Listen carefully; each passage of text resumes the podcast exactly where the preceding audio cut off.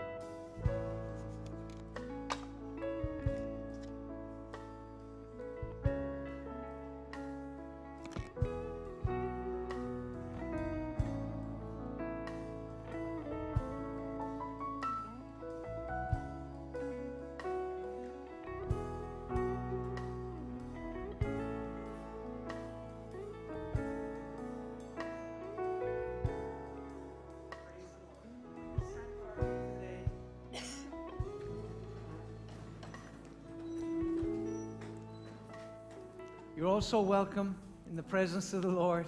It's so good to have you here. Amen. And so we're going to be finishing our series called Unstoppable. And we're just going to read together, if we can have it on the screen, Matthew chapter 16 for one last time. Verse 13, if we can read together and read out loud. When Jesus came into the region of Caesarea Philippi, he asked his disciples, saying, "Who do men say that I, the Son of Man, am?" So they said, "Some say John the Baptist, some Elijah, and others Jeremiah or one of the prophets." He said to them, "But who do you say that I am?" Simon Peter answered and said, "You are the Christ, the Son of the living God." Excuse me. Jesus answered and said to him, "Blessed are you, Simon bar-Jonah, for flesh and blood have not revealed this to you, but my Father who is in heaven. And I also say to you that you are Peter, and on this rock I will build my church, and the gates of Hades shall not prevail against it. And I will give you the keys of the kingdom of heaven. And whatever you bind on earth will be bound in heaven, and whatever you loose on earth will be loosed in heaven." Amen. You may be seated.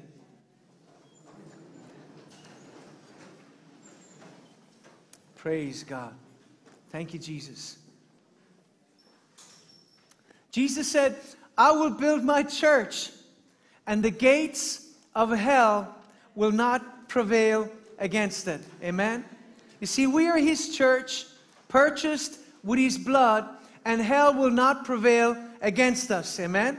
We are his church, called by his name, filled with his spirit, sanctified by his blood, called by his purpose, and hell will not and cannot prevail against us. We are unstoppable. And when we get that revelation, it changes everything, because hell will not have its way, because we are loved, we are called, we are set apart for God's purposes. We are more than conquerors. We are victorious in Jesus' name. Amen. So again, we are unstoppable. We become unstoppable firstly when we discover our righteousness. You see, Jesus Christ is our righteousness. And when you get that revelation, it sets you free, because you no longer, wonder whether or not God loves you. You're not looking for a feeling. You're not looking for, to somehow feel some angel's wings or, for God to send a sign to show that He loves you. When you discover your righteousness, it changes everything. The Bible says in the book of Jeremiah, chapter 23 and verse 6, it declares that the very name of God is the Lord, our righteousness. In His days, it says, Judah will be saved, and this is His name by which you shall be called, the Lord, our righteousness. And that is Jehovah Sidkenu. That is one of the names of God. And I think that would be a wonderful series to, to do. But, the names of God, that's Jehovah Sidkenu, because it's a revelation of righteousness that enables us to reign. Romans 5, verse 17 says, much more those who receive abundance of grace and the gift of righteousness shall reign as kings in life by one man, Jesus Christ. You see, righteousness enables us to reign. Amen. You can reign in life. You don't have to be going through life like a pauper, just full of anxiety, full of despair, full of fear, worried about this, that, or the other. No, it's righteousness sets us free. And secondly, we become unstoppable when we discover our authority. Mark chapter 1 and verse 21 talks about the authority that Christ walks in. Immediately went to Capernaum on the Sabbath. He entered the synagogue and he taught. And they were astonished at his teaching. And as the church, we need to come back to teaching the Bible. We need to drop the woke lectures and the trendy TED Talks and all of the psychobabble that's been, put out there in the name of preaching. We need to come back to teaching the Word of God. That's what Jesus did. He taught people the Bible. Amen? And so if you're watching, your pastor never opens a Bible, you need to get a new pastor. Amen. Praise the Lord. So Jesus taught the people. I've been to, worship conferences, and I'm not going to name where, but I've been in places where, everybody's just so arty-farty. And they're just like, they're carrying blankets into the worship. They're lying down. I'm lying before the Lord. And, worshiping for hours, 3-4 hours. People are just there. I'm just lying before the Lord. I remember I was at one of these, and there was a minister who had been here from America. He had been in Ireland for 20 years. And he was going back home after investing something in the region of 15 or 20 years of his life in this nation. And they said, this is after hours of worship. People are there. There was hundreds of people, probably 400 or 500 people in the tent. And they said, this man is just going to come up and he's going to pray a prayer. It's like somebody left off a fart machine. Everybody was just running for the exits. There was like 50 people left in the place. A couple of minutes earlier, there'd been, probably 400 or 500 people. But, you mentioned prayer, people are gone. And so this is why we need to come back, and drop some of this kind of, this subjective, your emotions, your feelings, because a lot of it is just narcissistic and it's based on the flesh. I believe in worship, but I believe in prayer, and I certainly believe in the Word. And we have to have a foundation of the Word of God in Jesus' name. Amen. So I'd encourage you, bring your Bible to church. Okay? If it glows, it's not a Bible, it's a phone. Praise the Lord. Amen. So anyway, it says, Jesus went into the synagogue. What did He do? He taught. He taught the people the Word of God. And anyway, it says, and He says, they were astonished. He's teaching, for He taught them as one having authority, and not as the scribes. Now, there was a man in their synagogue with an unclean spirit, and he cried out, let us alone. What have we to do with you, Jesus of Nazareth? Did you come to destroy us? I know who you are, the Holy One of God. But Jesus rebuked him, saying, be quiet, and come out of him. And it says, and when the unclean spirit had convulsed him, he cried out with a loud voice, and he came out of him. And they were all amazed as they questioned among themselves, saying, what is this? What new doctrine is this? For with authority he commands even the unclean spirits, and they obey him. And immediately his fame spread throughout all the region around Galilee. Lord, I just pray today in Jesus' name that you would bring this message to life, and you would enable us, Lord, not to be just hearers of the word, but doers thereof, in Jesus' name. And all the people said, Amen. Amen. We become unstoppable when we discover our authority. We see that Jesus walked in authority. And he also said, I give you authority to trample on serpents and scorpions and over all the power of the enemy, and nothing shall by any means harm you. So the question is this: are we using the authority God has given to us? Anyway, I've dealt with those two subjects in depth. What I want to do today is just deal with the final one, and that is this. We become unstoppable when we discover our destiny. How many of you know that you have a destiny? Amen? You're not an accident. God has a plan. He has a purpose. Amen? And so this is why Jesus said, I say to you, you are Peter. Jesus said to Peter, who do men say that I am? And they went out with all the answers. And then he brought it more specifically to the point of, who do you say that I am? And Peter said, you are the Christ. And then Jesus said to Peter in verse, blessed are you, Simon bar-Jonah, verse 17, for flesh and blood have not revealed this to you, but my Father who's in heaven. And I also say to you that you are Peter, and on this rock I will build my church. You know, it's interesting that in the Greek, that word Peter is, praise the Lord, I had it this morning. Thank you, Jesus. Petros, which means a rock. But the very next word he uses when he says, on this rock, that word is Petra, which means a large massive rock like the Rock of Gibraltar. And so in this moment, I believe Jesus was revealing Peter's destiny. And you know, I think it's amazing that it's only when Peter discovered who Jesus was that Peter discovered who Peter was. And this is why for many of us, life just didn't make sense until we got saved.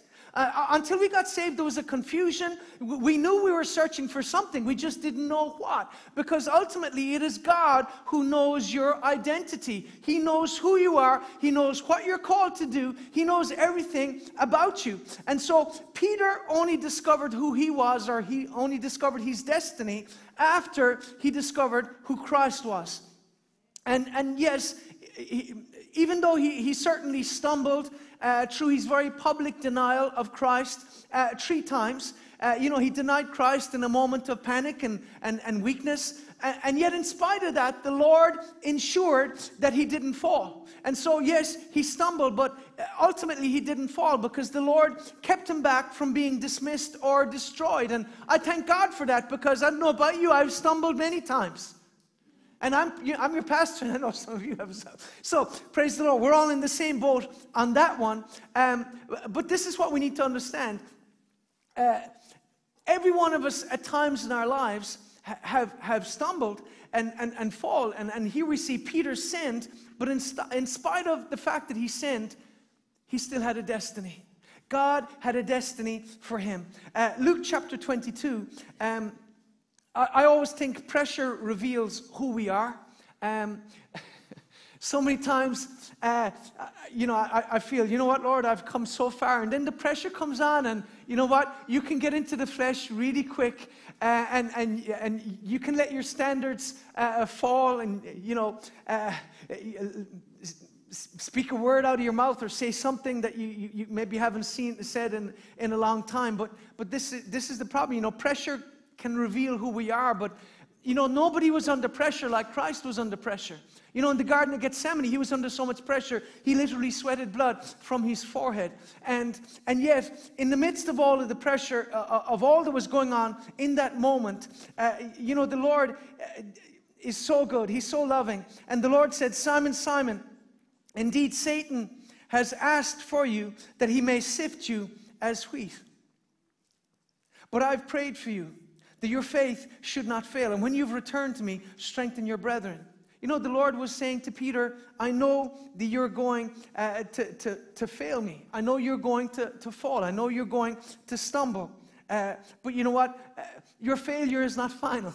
And I think that's a beautiful thing for us to remind ourselves of, that, you know what, our failures aren't final, because God's hand is on our lives. And I think it's a beautiful thing to think that the Lord believed in Peter, and just as the Lord believed in Peter, the Lord believes in us. Amen? And this is the thing. He saw destiny when Peter only saw despair. He saw destiny when Peter only saw defeat. You see, the Lord believes in us. He's the God of mercy. Lamentations 3 and verse 22.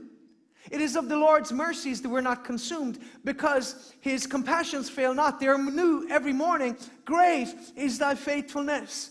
The Lord is my portion, saith my soul. Therefore will I hope in him. You see, Peter would have liked to have consumed Peter with guilt and shame and regret and mental anguish. And yet, the Lord lovingly reached out to Peter.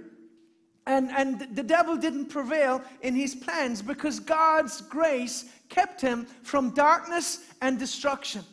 And you know what? I believe it's only in eternity that some of us will have our eyes opened to the amount of times the Lord pulled us back from the edge. The amount of times the Lord sheltered us with his wings when Satan had planned to take our lives, to destroy us, or to, you know, do what he does, which is rob, steal, and destroy. Mark 16 and verse 1, Saturday evening when the Sabbath ended, Mary Magdalene, the mother of James and Salome, went out and purchased burial spices so they could anoint Jesus' body. Very early on Sunday morning, just at sunrise, they went to the tomb.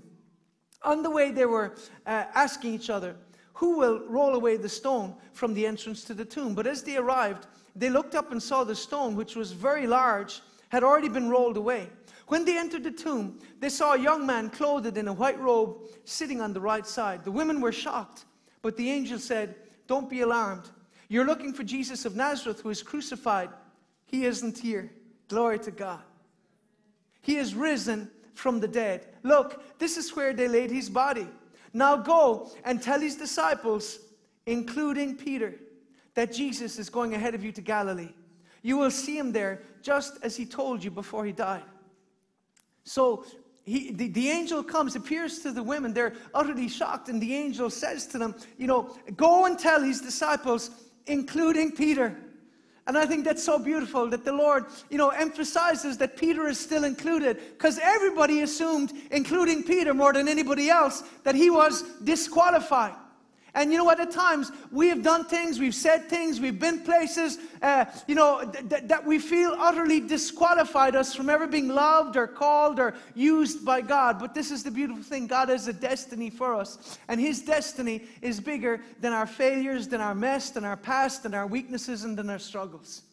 Amen. And so the Lord goes before us. Just like he said to the disciples, the Lord is going before you. Amen. He goes before us, and not only does he go before us, he goes behind us. His love surrounds us, and that's why I love Patrick's breastplate. You know, Christ with me, Christ above me, Christ behind me, Christ at my right hand side, Christ at my left, Christ in my lying down, Christ in my rising up.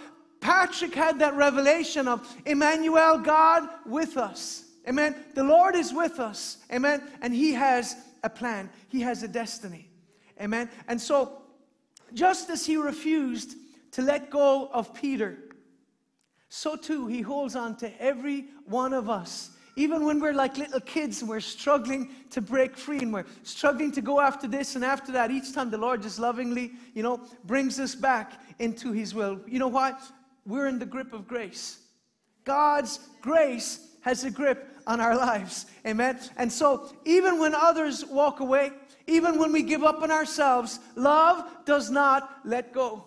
God's love has a hold on your life. And this is the beautiful thing. The love of God is still calling your name. In spite of what you've done, in spite of where you've been, God's love is calling your name. Now, this doesn't mean that we preach a wishy-washy gospel that you can do what you want, live as you want. That's not right. It's not biblical. If you belong to Jesus, live holy. Thank you for that completely subdued response. If you love Jesus, live holy. Amen. Amen? Walk in the light, not in the darkness.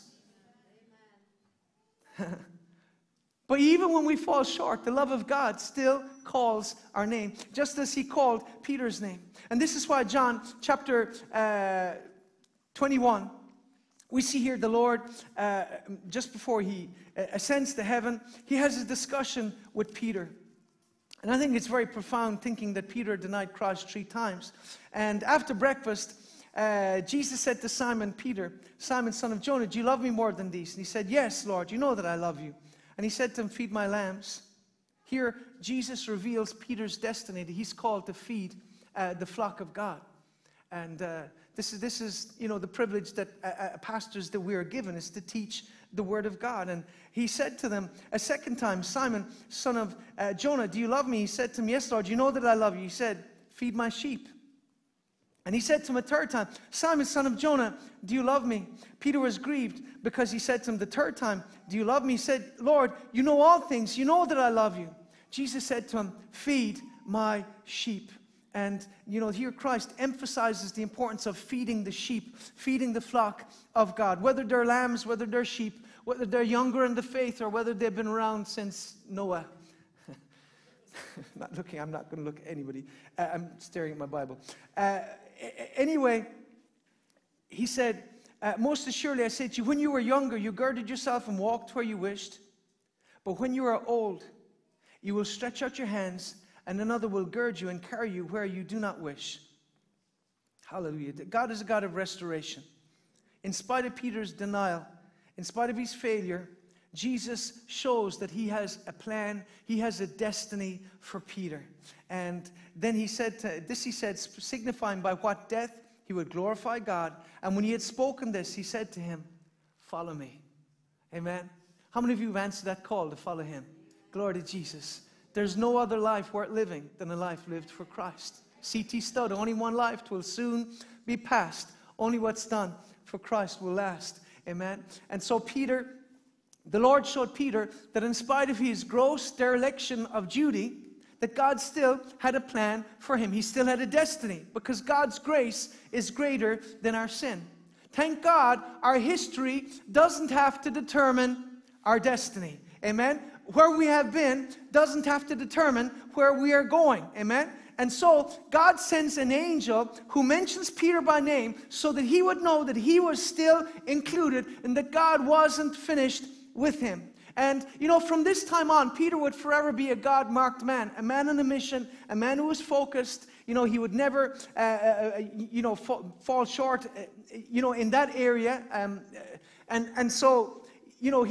Till his final breath, he lived for the Lord. Why? He became an unstoppable force because he now understood his destiny. He knew who he was and what he was called to do. And this is why Peter was able to sleep between 2 soldiers.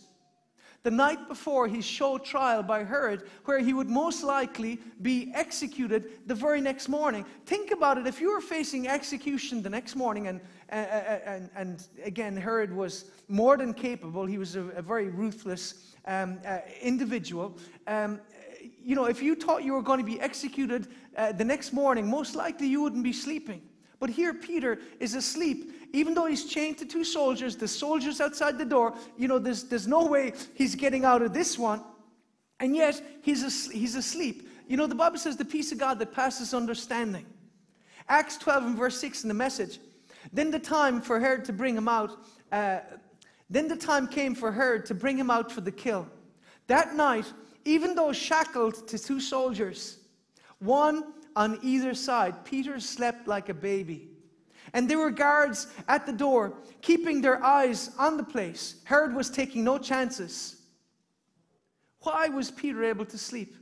Peter was able to sleep because he understood his destiny. He knew he wasn't old yet. Jesus said, when you're old, they're going to take you and you're going to be crucified. Peter wasn't old. Peter had that revelation. This may look like it's finished, it may look like it's over, but I know God still has a destiny. God still has a plan. And maybe you're here today and you may feel like you're shackled to some things. Maybe it's debt, or maybe it's a sickness, or maybe some situation in your family or in your marriage, or some situation in your life that you literally have no answers and you have no way out of that situation. God has a way.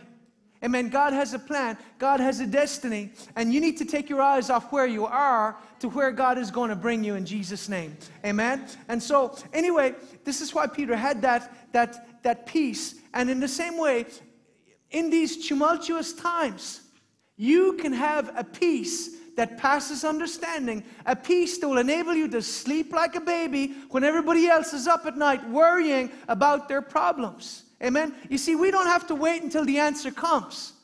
Amen? We don't have to wait, to have that peace. We don't have to wait. We don't have to wait until the change comes when we're going to rejoice. You can rejoice right now because you know God is on this situation. God is working. You might not see it. You might not know where the breakthrough is coming from, but you know breakthrough is on its way because you have a destiny. God has called your name. He knows you. He loves you. And greater is He that is in you than he that is in the world. Could somebody say, thank you, Jesus? Amen. Thank you, Father. Jeremiah chapter 29:11. I know the plans that I have for you, says the Lord. Plans for good and not for evil, to give you hope and a future. I remember, I think it was Guillermo once said, he said, Pastor, I think you preach that verse in just about every sermon you give. And, but you know what? It's just so encouraging to know the creator of the universe knows your name, and that He has a plan for you. And it takes, a lot of the anxiety out of living. Because Jeremiah 29:11 shows us that God has a plan even when we don't. And quite frequently, we don't have a plan. But God has plans for us that we're not even aware of. But if we were, we would be dancing. We would be rejoicing. We would have such a big smile on our face. And that's why, again, I remember the man who led me to the Lord 30 years ago used to say, if you're saved, tell your face. Amen? Because the best is yet to come. Eye is not seen, nor ear heard, nor vision to heart to man. All the things that God has prepared for those who love Him. And so we know this, that if we love God, God has things prepared for us. God has plans for us. He has good things in store. Things we haven't seen. Things we haven't imagined. The Bible says He is able to do exceedingly abundantly above all we ask or imagine. What's the biggest thing you could dream of right now? God can do something bigger in Jesus' name. God is able. Amen. He is, just say it today, God is able. Amen. Ron Canoli. God is. How many of you remember Ron Canoli? I was driving to church this morning. I was playing some Darlene Zschech, and my little girl Naomi said, who's that? I said, may God forgive you. It's a sign you're getting old. Amen. Anyway, Psalm 139 and verse 16. God has plans for us, and those plans are good. Psalm 139 and verse 16. Your eyes saw my substance being yet unformed. And in your book they were all written, the days fashioned for me, when as yet there were none of them. Before you ever took a breath, before you were ever conceived, before your mother ever started to show, before any of this ever happened, God had already ordained your life. He had already written the days of your life. That's what the Bible says in the book of Ephesians, we are His masterpiece. And when you understand that, you realize you're not an accident. You have a purpose. There is a destiny. And here it says that all in your book, they were written, the days fashioned for me, when as yet there were none of them. And so we are included in God's plans. And He's already planned out our path. And that's why we only need to trust God to lead us step by step and day by day. Amen?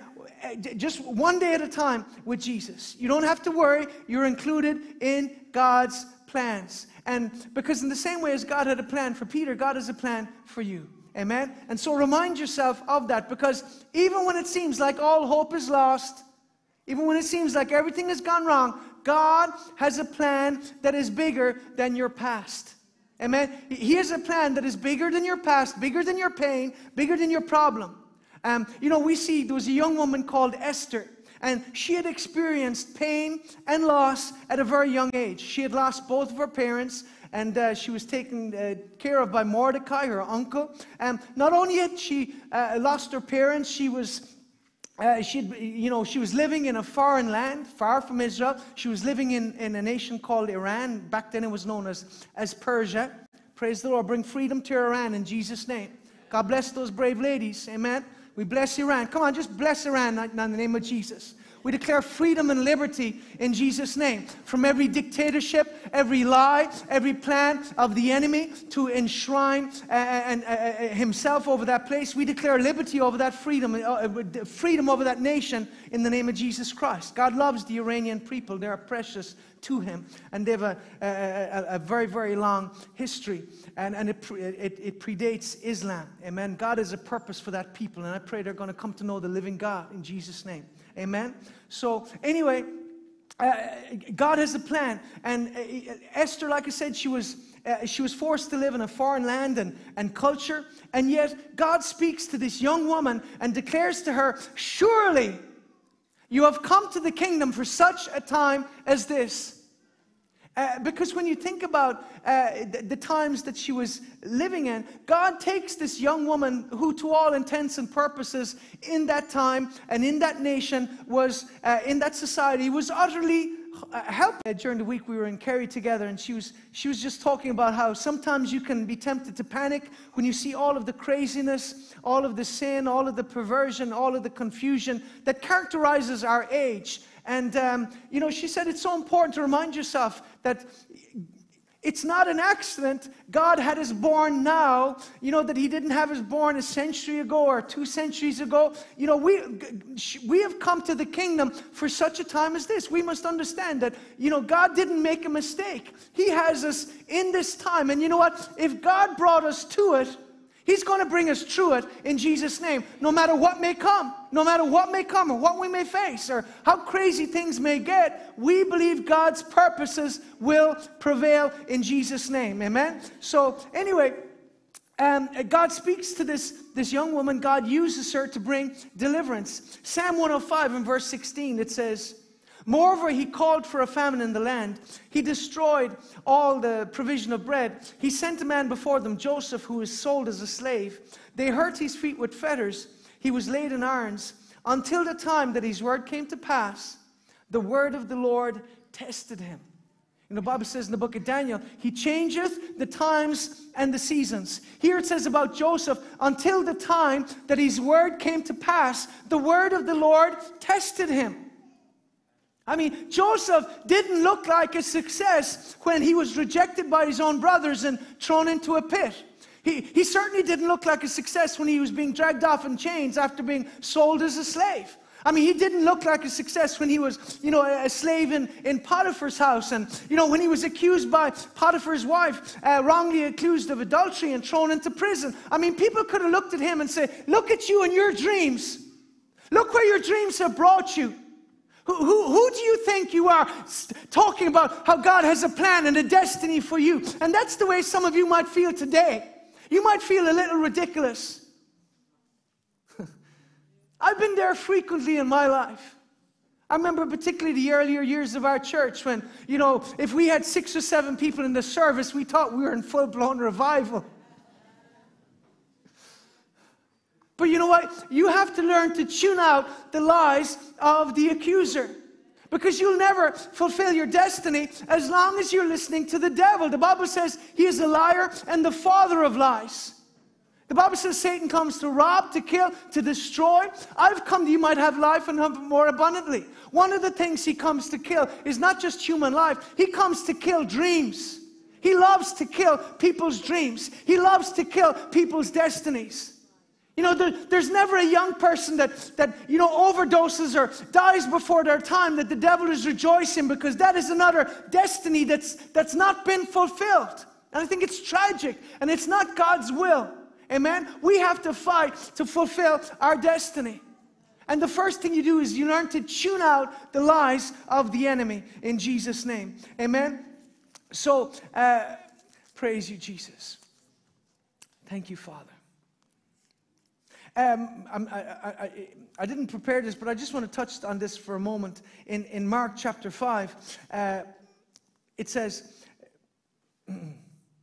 Verse 22, and behold, one of the rulers of the synagogue came, Jairus by name, and when he saw him, he fell at his feet and begged him earnestly, my little daughter lies at the point of death. Come lay your hands on her that she may be healed and she will live. And so Jesus went to them, and a great multitude followed and thronged him. This man was in a desperate situation. Because you know what, your children are part of your legacy. You're one with them. They're so precious to you. You know, I know for myself, you know, boys are such a blessing. But you know, there's something about the girls. They just melt your heart. I mean, you know, you love all of your kids, but you love them differently. You know, boys are a lot of fun. You can, you know, wrestle and, you know, throw them through the air and just boys are a lot of fun. I remember when I had my first child, he was a boy, and I was delighted because I was able to go back into toy shops and, you know, buy toys from him. It was just a lot of fun. But, you know, your little girl comes, and they just melt your heart. Now, later on, they can melt your head. That's a different issue. Huh.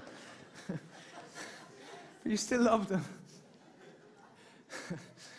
I'm not talking about my kids. I'm talking about yours. But this man was so moved, you know, by his desire to help his little baby girl that he violated all of the expectations of the time because he was a ruler of the synagogue. They didn't acknowledge Jesus. They didn't believe in him. They didn't want to honor him. And yet he just broke all protocol and most likely lost his job by coming to Jesus. And that's what love does. Love will enable you to go beyond your comfort zone and go beyond where people say you can go. And this man was so desperate. He comes to Jesus. My little girl is dying. And I'm not going to go into it. There was a woman with an issue of blood, and she kind of held things up. And I'm sure he was there. I wish you know, because he knew his daughter was in her dying moments. And anyway, it says, while they were still speaking, verse 35, some came from the ruler of the synagogue's house who said, your daughter is dead. Why trouble the teacher any further? As soon as Jesus heard the word that was spoken, he said to the ruler of the synagogue, do not be afraid, only believe. I believe that is a word for us right now in this season. Okay, because there's, you know, it doesn't matter what way you look at the world, you know, economically, politically, you know, governmentally, you know, even our education systems. I mean, it's, you know, these are uncertain times. Even right now, I know we have they're trying to push through a hate speech bill, which, you know, if passed, will you know, have radical consequences for anybody who preaches the gospel. Particularly regards to gender. And I'm telling you right now, I will never pretend that a man is a woman. Never. I'm not going to do it. I'm not that stupid. Never going to do it. So they're going to have to build big jails because I'm not going to. And I know a lot of other Christians that feel the exact same way. And I just think it's ironic, you know, when even the media play along with this. You know, I was just reading the last day where this man decided he was somehow a woman. He was put into I think it was a women's prison, and he ended up assaulting them.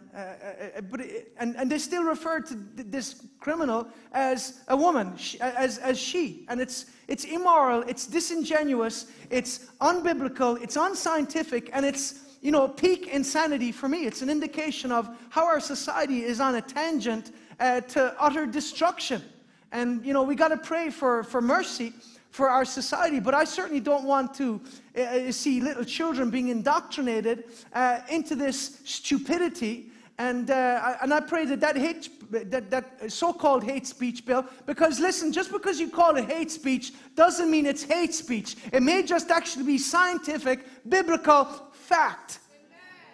And if you get triggered, okay, if you get triggered by the fact, you know, that people won't endorse your dysfunction, and people won't enter into your fantasy world whereby you're born as a man and now somehow you're magically a woman. If you get offended by that, then be offended. But I'm not going to change. And the truth is not going to change. And the first chapter of Genesis is not going to change. He made the male and female. Oh, Pastor, you talk about these things too much. are relentlessly pushing this agenda. I'm not going to back down.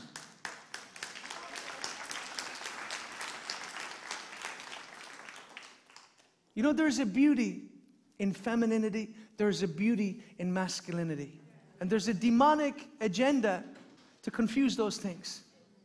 Because women need men just as men need women. And Satan wants to destroy the image of God in man, in women. And we can't play along with it in Jesus' name. But while he was still speaking, someone came from the ruler of the synagogue's house who said, "Your daughter is dead." That's the way some of you might feel right now. The verdict has been given. You failed. That's it. It's over. It didn't happen. You can never get beyond what you've done, where you've been, what you said, how you failed, etc. You feel maybe your life from now on is defined by the fact that, you know, you were in prison. Or maybe you were divorced, or maybe you failed morally in some area. Well, if you were to do that, you'd have to start to rip a lot of pages out of the Bible. You know, Moses was a murderer. I mean, Jacob was a liar. You know, Peter denied Jesus Christ. I mean, you look at many of the men and women that God, you know, he was able to redeem the situation. And that's the beautiful thing. We serve a God who is a redeemer. And so even when the world comes in and says, it's over, it can't happen, you can never go beyond it, you're forever going to be defined by the fact that you were a con, or that you were, you know, a drug addict, or that you were this, or you were that, or you were the other. No. No, no, in Jesus' name. If any man be in Christ, he is a new creature. All things have passed away. Behold, all things have become new.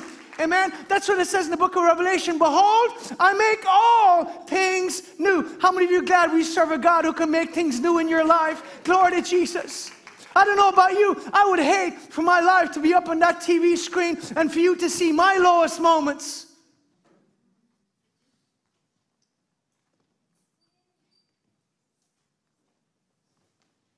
Thank God for His grace. Thank God for His grace. Thank God for His mercy. Sometimes we're trying to remind God of things that He no longer remembers, because in His eyes, they no longer exist. And that's the beautiful thing of God's grace. He forgives us. He cleanses us. He delivers us. And you know what? Even when nobody else believes in us, He believes in us. Even when we don't even believe in ourselves, He still does. He has a destiny. I know the plans I have for you, says the Lord. Do you know that that's God speaking to you? You figure in God's plans. And so they came, because this man, it was his daughter. She was his world. His beautiful little girl that, you know, when she was born, he was looking into her little eyes, and he was just captivated by this little baby. And she grew to become a girl. I don't know what age she was exactly, but she was still relatively young. And then to hear those words that he had been dreading for days or weeks or maybe even months, he had been dreading to hear those words. And they just walk in such a matter-of-fact way. You could see these people couldn't care less. She's dead. Don't bother the teacher any longer. This is the beautiful thing about the Gospels. When you read the Gospels, you discover this. If it bothers you, it bothers Him. If it troubles you, it troubles Him. The Bible says He's always thinking of us and watching everything that concerns us. Do you understand? If it concerns you, it concerns Him. Nobody else might care. And that's something we need to remind ourselves. You know, sometimes say to yourself, nobody cares. That's the reality. But He cares. He cares. And this is why they walked in and said to him, "Your daughter is dead. Why trouble the teacher any further?" As soon as Jesus heard the word that was spoken, He said to the ruler of the synagogue, "Do not be afraid, only believe." Let me say this. Yes, there's no doubt there's a lot of crazy agendas at play right now on a global level, on a local level. It doesn't matter what way you look at things. But you know what? When you refuse to give in to fear, they lose their power over you.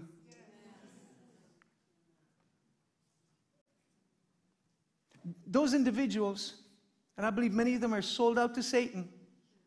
You know, whether, like I said, you look at the WEF and all of the, you know, pushing and manipulating and conniving going on there with their plan to reimagine society, recreate society in their image, whereby you will be utterly destitute, or you will be just eating worms and somehow happy.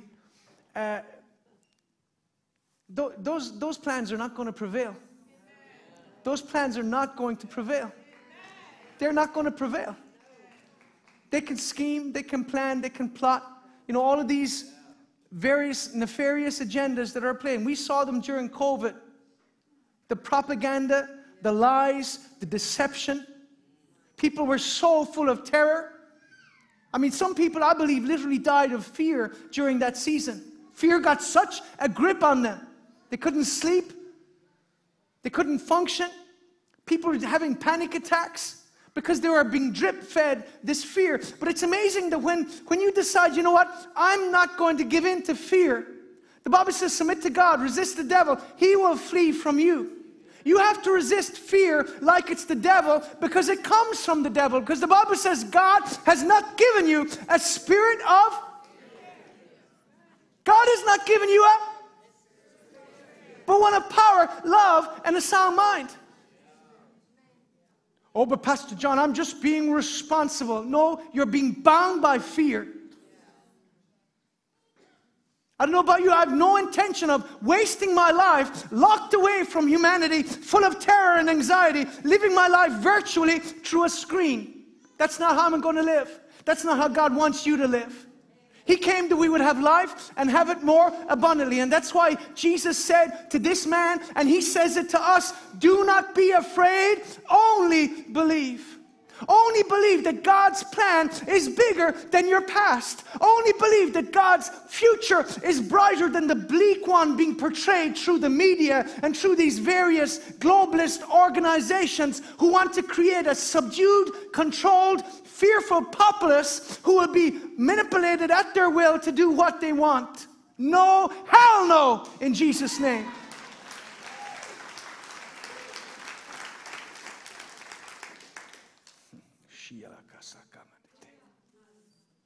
Hell no. That's what Jesus said to this man. He looked at him and said, hell no. Don't accept the verdict. Don't believe the lie. Don't surrender. There's a time to stand. After having done all to stand, stand therefore. You know why the Bible said that? Because there will be times when you will be tempted to quit. There will be times when you will be tempted to listen to the lies that the devil is whispering in your ear. And this is why, again, nobody can stop your destiny, not even the devil himself. Only you can. If you listen to his lies and you quit and you walk away, and you know what? It happens every day. People quitting their marriage. People quitting their children. People quitting their hopes and their dreams because they have listened to the lies of the enemy. But Jesus said, don't be afraid, only believe. But Pastor John, I was watching the news at 6 o'clock. Yeah, and that is designed to cause you to be fearful. You know why so many people are struggling with anxiety and fear? You know why some of you are struggling with anxiety and fear? You never put this stupid thing out of your hand. You never put it out of your hand. You're just constantly scrolling and scrolling. And that's because you never relax. You never come to a place of rest. And that's why you're agitated. That's why you're anxious. That's why you're wound up like a clock. And your kid comes over to ask you something, you're like, you explode.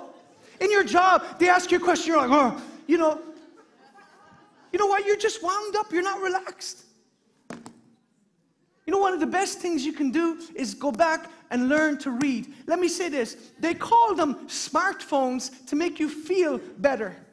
And yes, the phone might be smart, but this phone will make you stupid.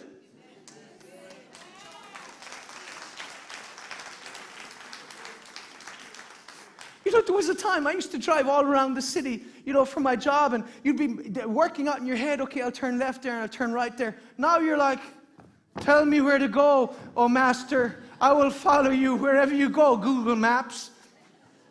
I'm just saying. I mean, people don't know. How many of you remember the time when you'd know people's phone numbers? I remember Jill's number. I was single. I won't say it. I knew her landline. I could give it to you backwards. I could say it in French. I was just.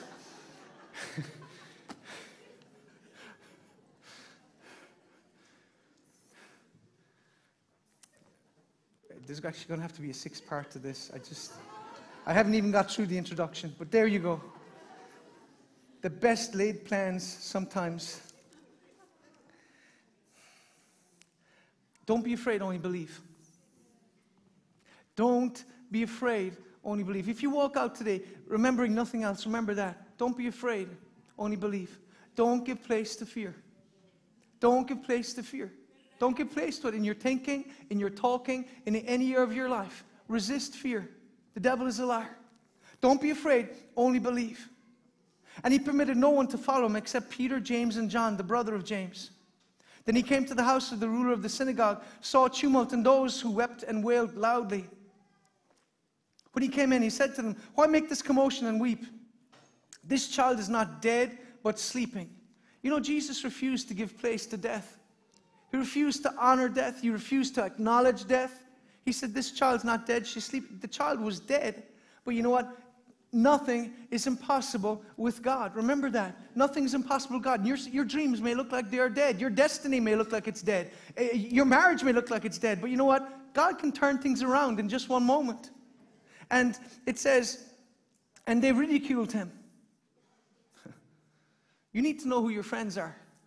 These people were not this man's friends. Amazing.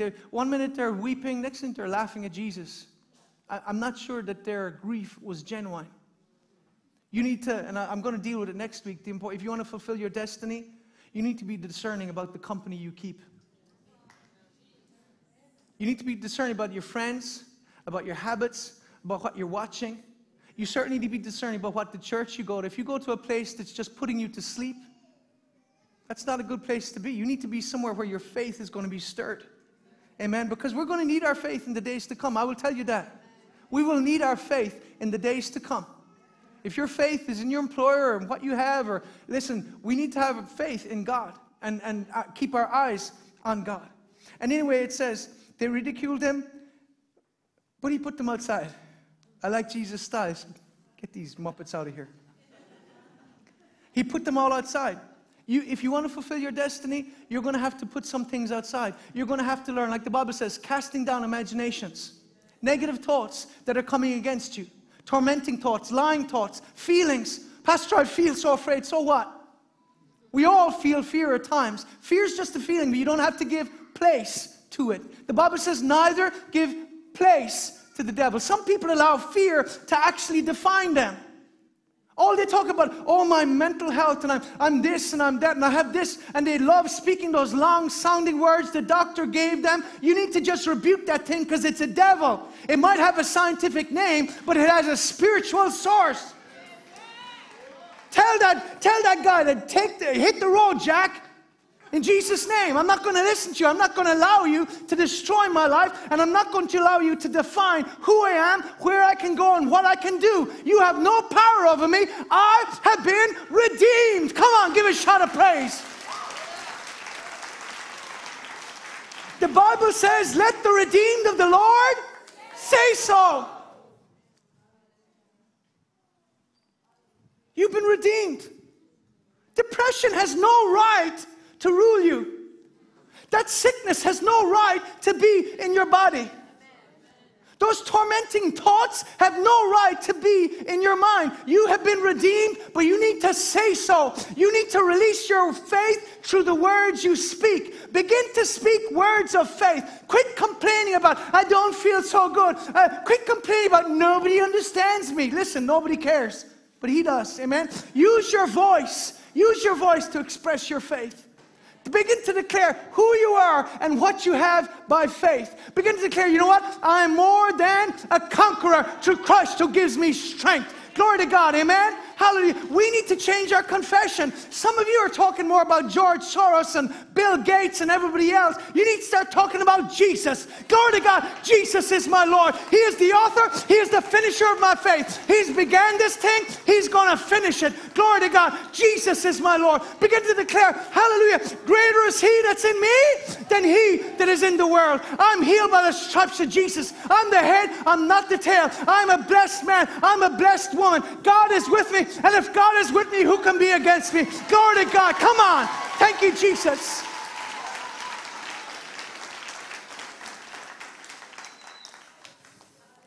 Jesus comes to this situation that looks utterly hopeless. He puts them out. He deals with the unbelief. He deals with the negativity. Let me say this. You cannot watch the mainstream media every day and all of the negativity that's being pumped out there and have a joyful attitude to life. You will be full of fear. There's a reason why they call it programming. You know that RTE, every summer, they announce their autumn programming. You see, I tuned out of that stuff 20 years ago.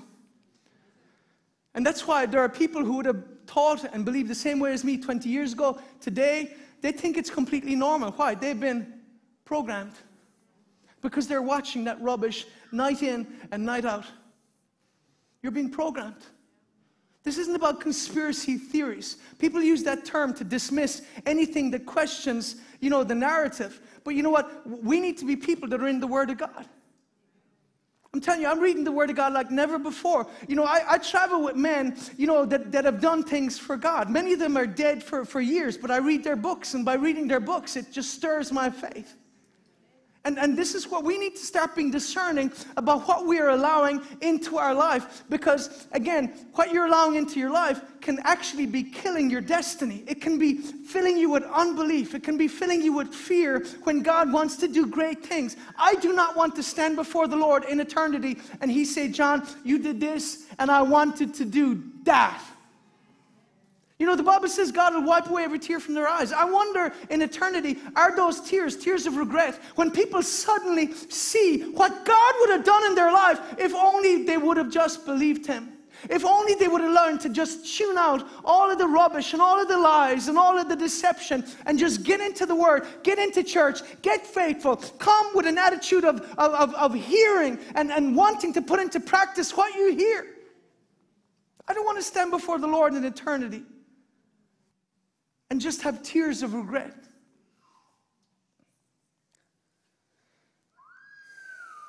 Then he took the child by the hand and said to her, Talitha Kumai, which is translated to, little girl, I say to you, arise. Immediately the girl arose and walked, for she was 12 years of age, and they were overcome with great amazement. But he commanded them strictly that no one should know it, and said that something should be given to her to eat. Jesus didn't do this to advertise his ministry or to come across as some great. He didn't even want people to tell about it because his focus was on going to the cross. But I think it's so beautiful that the Lord, you know, was willing to go with this man and minister to his child and speak life where there was death. And again, like I said, some of you may be looking at your dream, you may be looking at your life, and it looks like a corpse. It's lifeless, it's dead. You know, the dream is over, so to speak. But you know what? One word from the Lord, and he can bring a resurrection. One word from him, and he can bring change. You know, the Amplified, verse 36, is absolutely crucial. You know what was crucial to the miracle? When Jesus turned to the man, and when he heard the worst thing he could have heard, which was that his daughter was dead. And there's times in life when we will hear a negative verdict.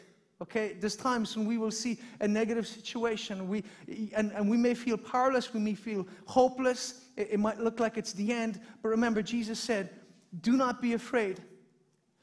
Only believe.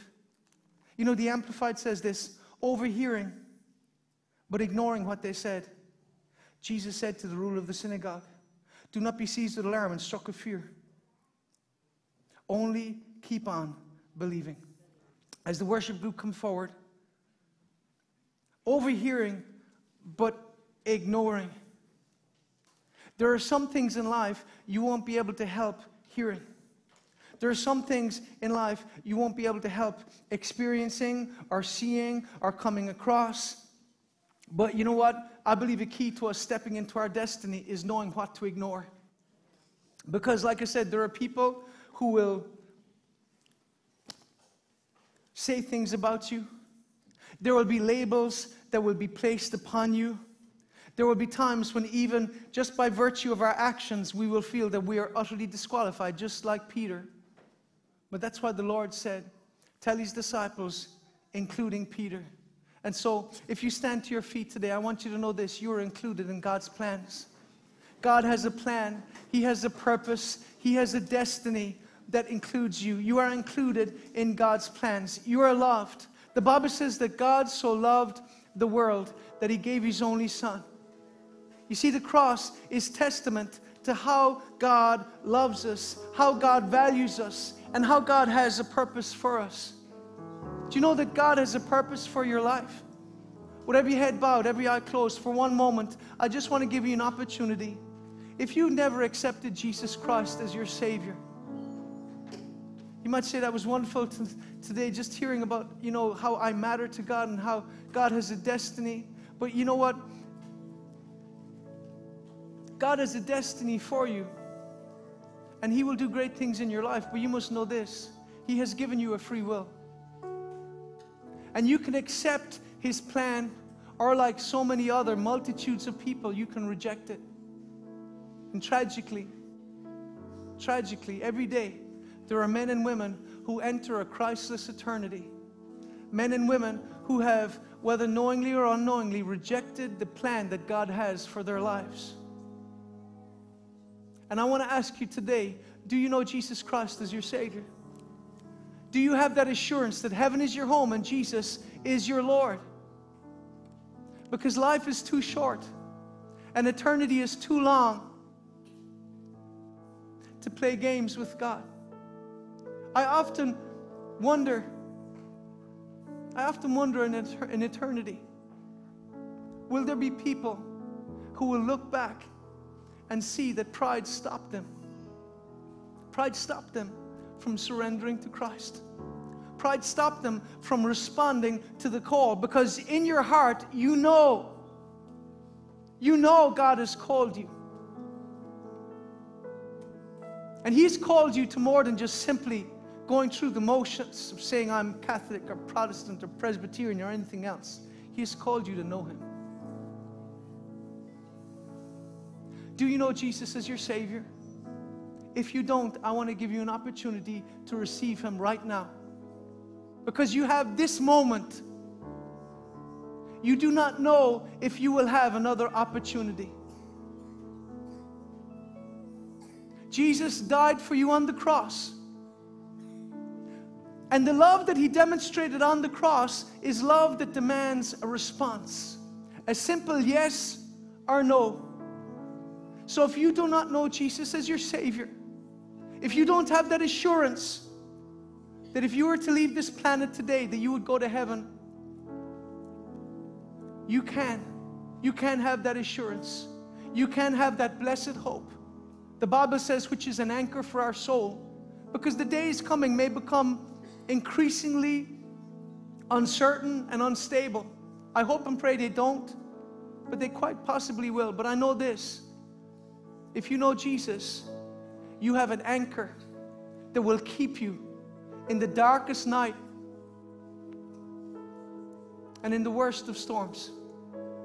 This hope we have is an anchor for our soul. I want to ask you today, are you anchored in Christ? Do you know Jesus as your Savior? Do you have that assurance that you have been born again, that you are saved, and that you are right in God's sight? If you don't, I want to give you an opportunity right now. Just put your hand up if you want to receive Jesus as your Savior. If you've never surrendered your life to Jesus, just put your hand up high, and I'm going to pray for you today. Don't miss this moment. God bless you, sir. I see that hand. Is there anybody else today? You're ready to surrender your life to Jesus Christ.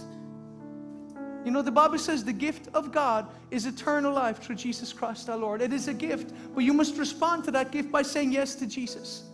Is there anybody here today, in your heart, you know you're not right with God, but you want to be saved? You want to accept Him as your Savior. You want to step into the destiny He has for you. Put your hand up high, and I'm going to pray for you today as well. Is there anybody else? Don't let pride cause you to miss your moment. Don't sit there saying, I would like to, but I don't want people to see me. This isn't about embarrassing you. This is about you simply responding and saying yes to Jesus Christ. Is there anybody else today? Just put your hand up high if you want to accept Jesus as your Savior. The gift of God is eternal life through Jesus Christ. There is no more important issue than the issue of your salvation. You know, so many times people come up afterwards and say, oh, Pastor, I was embarrassed and want to put my hand up.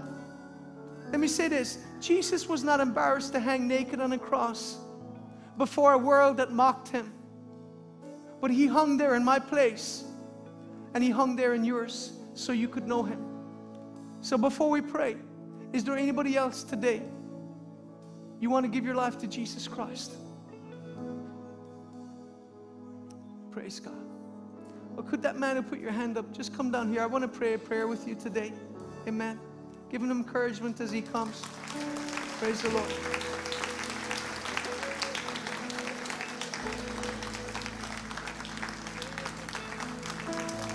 Praise the Lord. God bless you, sir. Amen.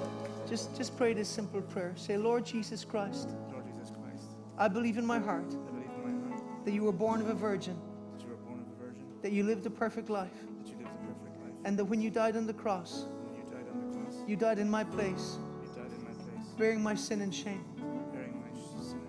Come into my heart, Lord Jesus Christ, and forgive me of my sins. I accept you as my Lord and Savior. Thank you, Jesus, for saving me. Amen. Lord, I just bless this man in Jesus' name. Bless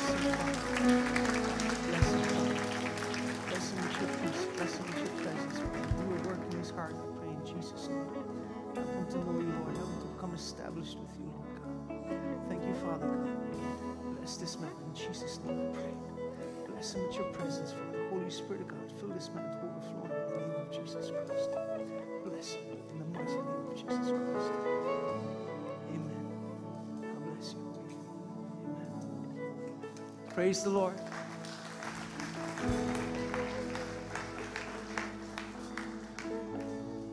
Hallelujah. So we're going to finish this message next week. But know this today. We're going to finish with a song, but before we finish, I just want you to know you're loved. God has a purpose. God has a purpose. Even when we don't understand, God does. Even when no one else cares, God does. He has a plan. Could you just lift your hands to the Lord? Father, we love you, and we thank you for loving us in Jesus' name. Thank you, Father God. Just pray with me right now. Say, Lord Jesus, I thank you for your plan, that you have a destiny for my life. I'm not an accident. I am loved. I am called. I am cleansed. You know the way forward. I refuse to be afraid. Lord, I refuse to be afraid. Fear, you hear me? I give you no place. You have no place in me. I was not given a spirit of fear, but with a power, love, and a sound mind. I reject fear. I choose faith. I choose to believe. I believe you, Lord. Your plan will come to pass. In Jesus' name, I am your